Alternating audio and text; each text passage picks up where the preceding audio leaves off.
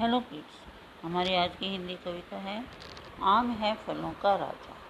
आम है फलों का राजा, उसको खाते सब कोई ताज़ा। पापा जब भी बाज़ार जाते, ढेर सारे आम लाते। आम फलों का राजा है, मैं पापा का राजा हूँ।